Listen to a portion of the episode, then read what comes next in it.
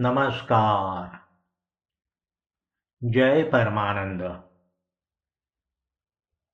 काय येथे माझे? सर्वची देवाचे. खरंच इथे माझं असं काही आहे का? ज्याला मी माझं म्हणू शके असं आहे का? असा जर प्रश्न स्वतःलाच विचारला तर माझं आहे असं म्हणणं फार कठीण जातं. काहीसा प्रगाढशा आंतरिक अवस्थेमध्ये उतरताना या मुळात असलेल्या मीला जे काही चिकटलेलं आहे ते माझे. हे झालं माझ्यापुरतं. आणि माझ्यापर्यंत असं देखील बरंच काही आहे अपरंपार आहे. माझ्या परत जे काही आहे मी आता इथे बसलोय समोर पाहतोय. खिडकीतून सुंदर असा प्रकाश आहे. छानपैकी असं ऊन पडलंय. समोर झाड आहे. झाडावर अनंताची फुलं पाहतोय मी. समोर बदामाचं झाड आहे. पानं पिकलेली पानं घडताना नाही. वारा आहे. हे सगळं दिसतंय मला. माझ्या परत असं खूप काही आहे. ते अनुभवास येत आहे मला. पण म्हणून ते माझं आहे म्हणणं असं शक्य होणार नाही. माझ्या अगोदर जन्माच्या आधी हवा पाणी जमीन प्रकाश सगळं काही होतच. आता मी आहे तेव्हाही हे सगळं आहेच. आणि मी नसल्यानंतर हा जो देहाचा मी आहे तो नसल्यानंतर ते असणार. हे जाणवतं आपल्याला. आणि त्यामुळे जे सातत्याने सातत्यानं असं अनुभवास येत असतं असं हे माझ्या परत असलेलं ते माझं नाही म्हणणं कठीण नाही जात. सहजतेने आपण म्हणतो हे काही आपलं नाही त्या बाह्य अस्तित्वावर माझेपणाचा शिक्का लावणं घडत नाही आपल्याकडून. हे झालं माझ्या परत. परंतु माझ्यापुरतं विचार करायचा झाला तर मी आणि माझे ह्याच्या आत शिरावं लागतं. मी नावाची जी संकल्पना आहे किंवा जो अनुभव म्हणता येईल मी म्हणून. आणि त्या मीच्या मालकीचं किंवा ज्या मीचा त्याच्यावर कंट्रोल आहे. मालकी आहे. असं जे माझं आहे. हे माझं नाही म्हणत असताना काहीसा अवकाश जातो. चटकन असं आपण नाही म्हणत. मी तरी नाही म्हणत हे माझं नाही की थोडाफार असा आतला विचार घडता घडता चिंतनाच्या म्हणा अनुषंगाने चिंतन म्हटलं की त्याला वचन लागतं मनन लागतं असं जे काही ऐकलं जातं सद्गुरूंच्या सहवासामध्ये जे काही ग्रंथांमध्ये वाचलं जातं किंवा जे काही सांगितलं जातं त्याचं जसजसं चिंतन आणि मनन घडत असतं. त्यामध्ये स्थिर होत असतो. त्यावेळेला हा विचार खरंच हे माझं आहे का? मी ज्याला मी म्हणतो आणि त्या मीचं माझं जे जे आहे ते खरंच माझं आहे का? सुरुवात करायचीच झाली. तर माझं नंतर येतं. पण हा मुळात मी कोण आहे? मी ज्याला मी म्हणतो तो नेमका कुठे आहे? हात म्हणजे मी का? पाय म्हणजे मी का? डोळे म्हणजे मी का? असे जेव्हा प्रश्न विचारले जातात स्वतःचे स्वतःला तेव्हा अधिकाधिक एक जागेपण येत असतं. की ज्याला मी मी म्हणतो तो नेमकेपणाने असं बोट दाखवता येतं का? हा मी आहे म्हणून. नाही दाखवतोय. कान म्हणजे मी नाही हात म्हणजे मी नाही. मग हा मी असं का म्हणतोय? मग हा माझा जो आहे म्हणणारा कोण आहे? हा खूप वेळा विचार येतो आणि मी अतिशय अतिशय आतल्या वळत जातो. यू टर्न घेतला जातो संपूर्णपणे. की असं हा मनोमार्ग आहे म्हटल्यानंतर की आतमध्ये असं सखोलतेमध्ये शिरणं घडत असतं. तेव्हा असं जाणवतं की हे शरीर तरी ज्याला मी शरीर मी माझं म्हणतोय हा पाच साडेपाच फुटाच्या उंचीचा हा जो हे जे शरीर आहे विशिष्ट रंगाचं विशिष्ट तब्येतीचं विशिष्ट आकाराचं असं हे जे शरीर आहे ते देखील माझं म्हणता येईल असं खात्रीलायक नाही सांगता येईल. हे माझं शरीर आहे असं खात्रीलायक नाही सांगता येईल. माझं शरीर म्हणत असताना हा कोण म्हणतोय? माझं शरीर. हा प्रश्न स्वाभाविकपणे स्वतःचा स्वतः विचारला जात असतो. माझं शरीर आहे की नाही? की मला आठवतं. साधारणतः अठ्ठ्याऐंशी एकोणनव्वद सालामधली गोष्ट आहे. प्रसंग होता असा. बोरिवलीला मी राहत होतो आणि त्यावेळेला नॅशनल पार्कच्या बाजूला त्या डोंगरांच्या मध्ये खूप झाडी होती. जंगल कसं अशी झाडी होती. आणि तिकडे जाणं मला का कोण असतो आवडायचं. किमान आपसुकच तिथे वाढायचं. आणि असा सुट्टीच्या दिवशी किंवा किंवा रविवारी जायचो त्या जंगलामध्ये. की नॅशनल पार्क त्याच्याही मागे कानेरी केव्ज म्हणून काही गुंफा होत्या. त्यावेळेला रस्ता असा निर्जन असायचा क्वचित एखाद दुसरा माणूस दिसायचा. व्याघ्र प्रक प्रकल्प देखील तिथे चालू होता. तर असं एक दिवस असंच सकाळी उन्हा पडायच्या नऊ साडेनऊ वाजता मी फिरायला गेलो तिकडे. एकटाच. शक्यतो मी एकटाच फिरायचो. असा आत आतमध्ये जाताना नॅशनल पार्क केलं. नंतर कानेरी केव्जला जाणाऱ्या रस्त्याने मी असं चालत होतो. काही वेळेला थोडंसं झाडं जंगलामध्ये थोडंसं आडवाटीला असं फिरून फिरणं मला आवडायचं. त्या केव्सच्या तिकडे गेलो.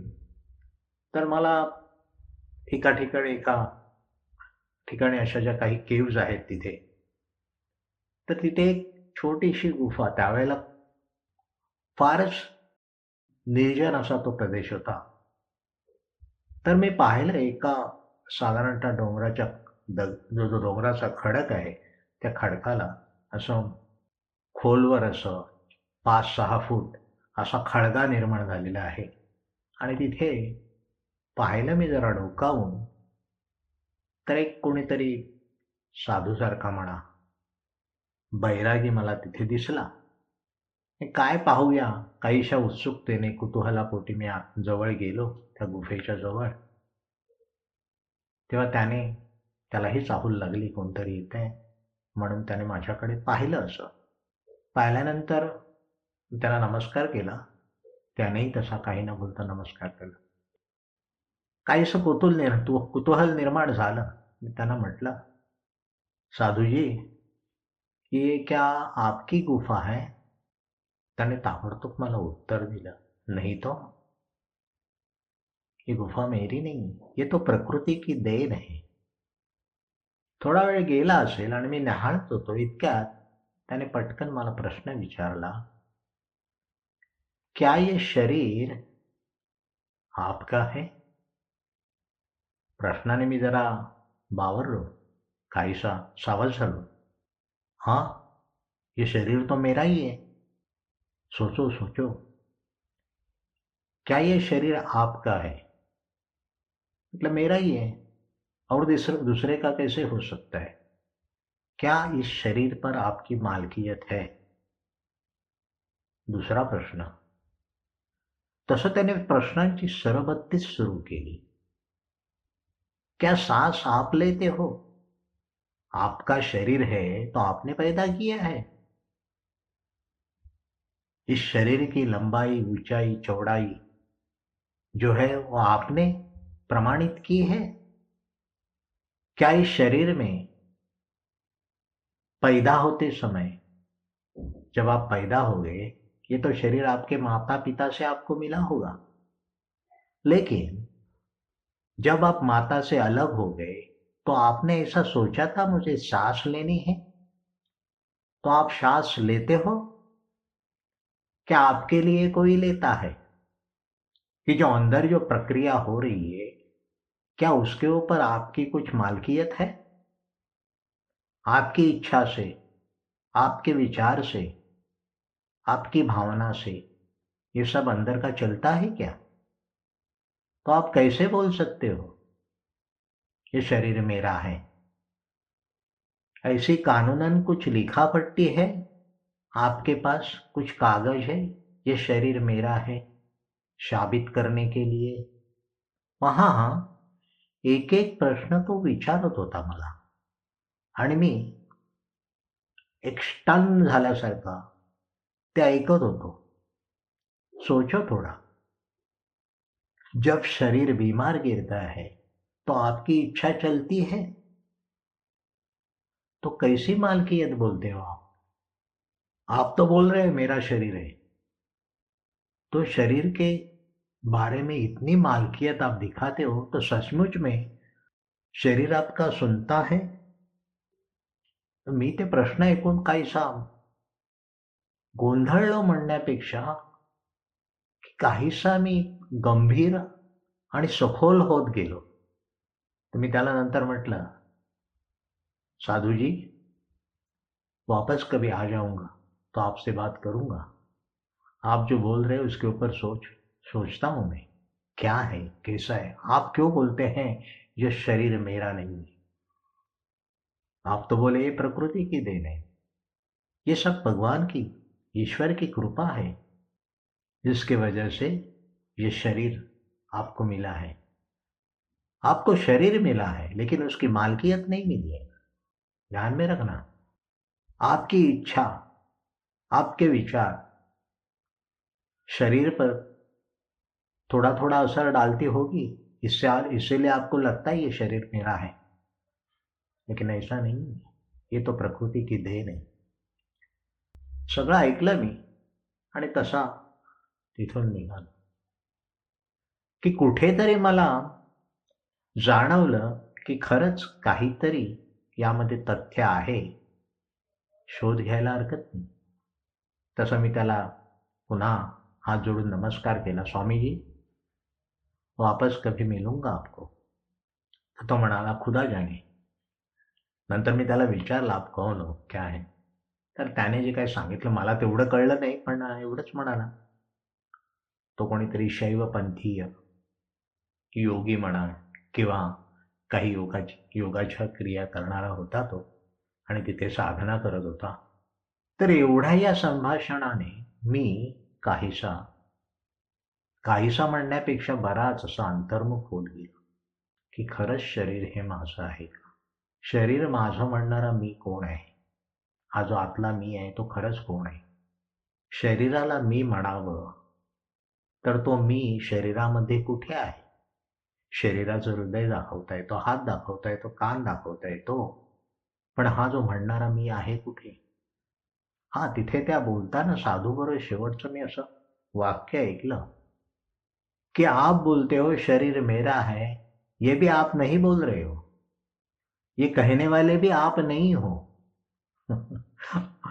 आणि इथे तर आणखीच, आणखीनच मी बुचकुळ्यात पडलो.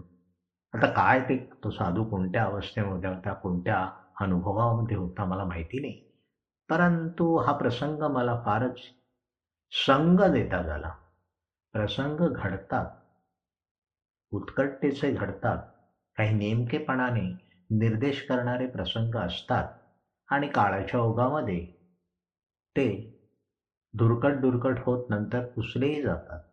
परंतु प्रसंगाचा जेव्हा संग घडत असतो तेव्हा त्यानेच त्यानिस्बत थोडासा ठहराव आपल्या ठिकाणी निर्माण होत असतो. निदान माझ्या ठिकाणी तरी होत असतो. काय येथे माझे? सर्वही देवाचे. सर्वही देवाचे ही फार पुढची अवस्था आहे. प्रश्न असा उपस्थित होतो काय येथे माझं? माझ्या परत आहे ते माझं नाहीच आहे. पण मी ज्याला माझं शरीर म्हणतोय ते देखील मा माझं नाही आहे आता ते माझं का नाही? असं का म्हणावं असं वाटतं? की जसजसं सखोल होत जातो तस तसा हा माझेपणा हा काहीसा विरळ होत जातो. काहीसा दुर्कट दुर्कट होत जातो. हा आतला प्रवास आहे बरं का? स्वतःचा शोध करत असताना मला पहिला प्रश्न पडला जर हे मी समोरचं झाड पाहतोय पाहणारा मी आहे द्रष्टा मी आहे आणि हे समोर झाड आहे ते दृश्य आहे माझ्या ठिकाणी.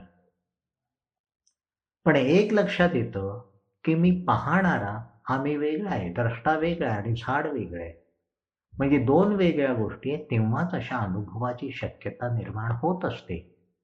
दोन गोष्टी एक मी आणि माझ्या परत जे जे अनुभवास येत आहे हे संपूर्ण चराचर आहे. तेव्हा जिथे जिथे द्वैत आहे तिथे अनुभवाची शक्यता आहे. या संवेदनांच्या द्वारे हा अनुभव येत असतो. जसा हा माझा हात आहे हा हात आहे पाहणारा मी आहे तेव्हा हात पाहणाऱ्यापासून वेगळा ठरतो. माझ्याच अंग शरीराचं ते अंग आहे हे खरं आहे परंतु ते अंग आता मी वेगळेपणाने पाहिलं जात आहे ही जाण माझ्याकडे आहे. हा अवेअरनेस आहे. मी हात पाहतोय. हाताच्या ठिकाणी तसा अवेअरनेस नाहीये. हात मला पाहतोय हा अवेअरनेस हाताच्या ठिकाणी नाहीये. पण हा अवेअरनेस आहे कोणाकडे? मी जो ज्याला मी म्हणतो त्याच्या ठिकाणी हा जो द्रष्टा आहे त्याच्या ठिकाणी अवेअरनेस आहे. ही जागरूकता आहे. मी हात पाहतोय. तेव्हा अनुभवासाठी दृश्य आणि द्रष्टा आवश्यक असतं. संवेदनांच्या द्वारे येणाऱ्या अनुभवासाठी दृश्य आणि द्रष्टा पाहणारा आणि पाहिलं जाणारं ह्या दोन वेगळ्या विभक्त आहेत. ते एक नाही आहे. तेव्हा प्रश्न असा खरंच तो साधू म्हणाला होता की हे शरीर देखील तुझं नाही आहे कारण मी पण शरीराला पाहतोय. आणि जर मी पाहत असेल शरीराला चव घेत असेल हात फिरवत असेल माझ्या शरीरावरून माझ्या शरीराचा रंग समजत असेल पावडर लावली चेहऱ्याला ती दिसत असेल स्प्रे अंगावर मारला तर त्याचा गंध येतोय मला. हे सगळं मी वेगळेपणाने माझ्यापेक्षा वेगळं आहे. द्रष्टा हे सगळं पाहतोय. त्यामुळे ते एक कसं होणार? काहीसा मी असा गहन होत चाललोय. पण हेच गहन जेव्हा जसजसं चिंतन आणि मननाच्या दृष्टीने शोधाकडे नेत असतं तेव्हा काहीतरी लुकलुकल्यासारखं काहीतरी एक प्रकारची प्रगाढ हळूहळू समृद्धता. यथार्थ जाण ज्याला म्हणतात जो अवेअरनेस तो आपल्या ठिकाणी निर्माण होत असतो. आणि यातून सर्वही देवाचे काय येथे माझे सर्वही देवाचे ही पुढची अवस्था आहे.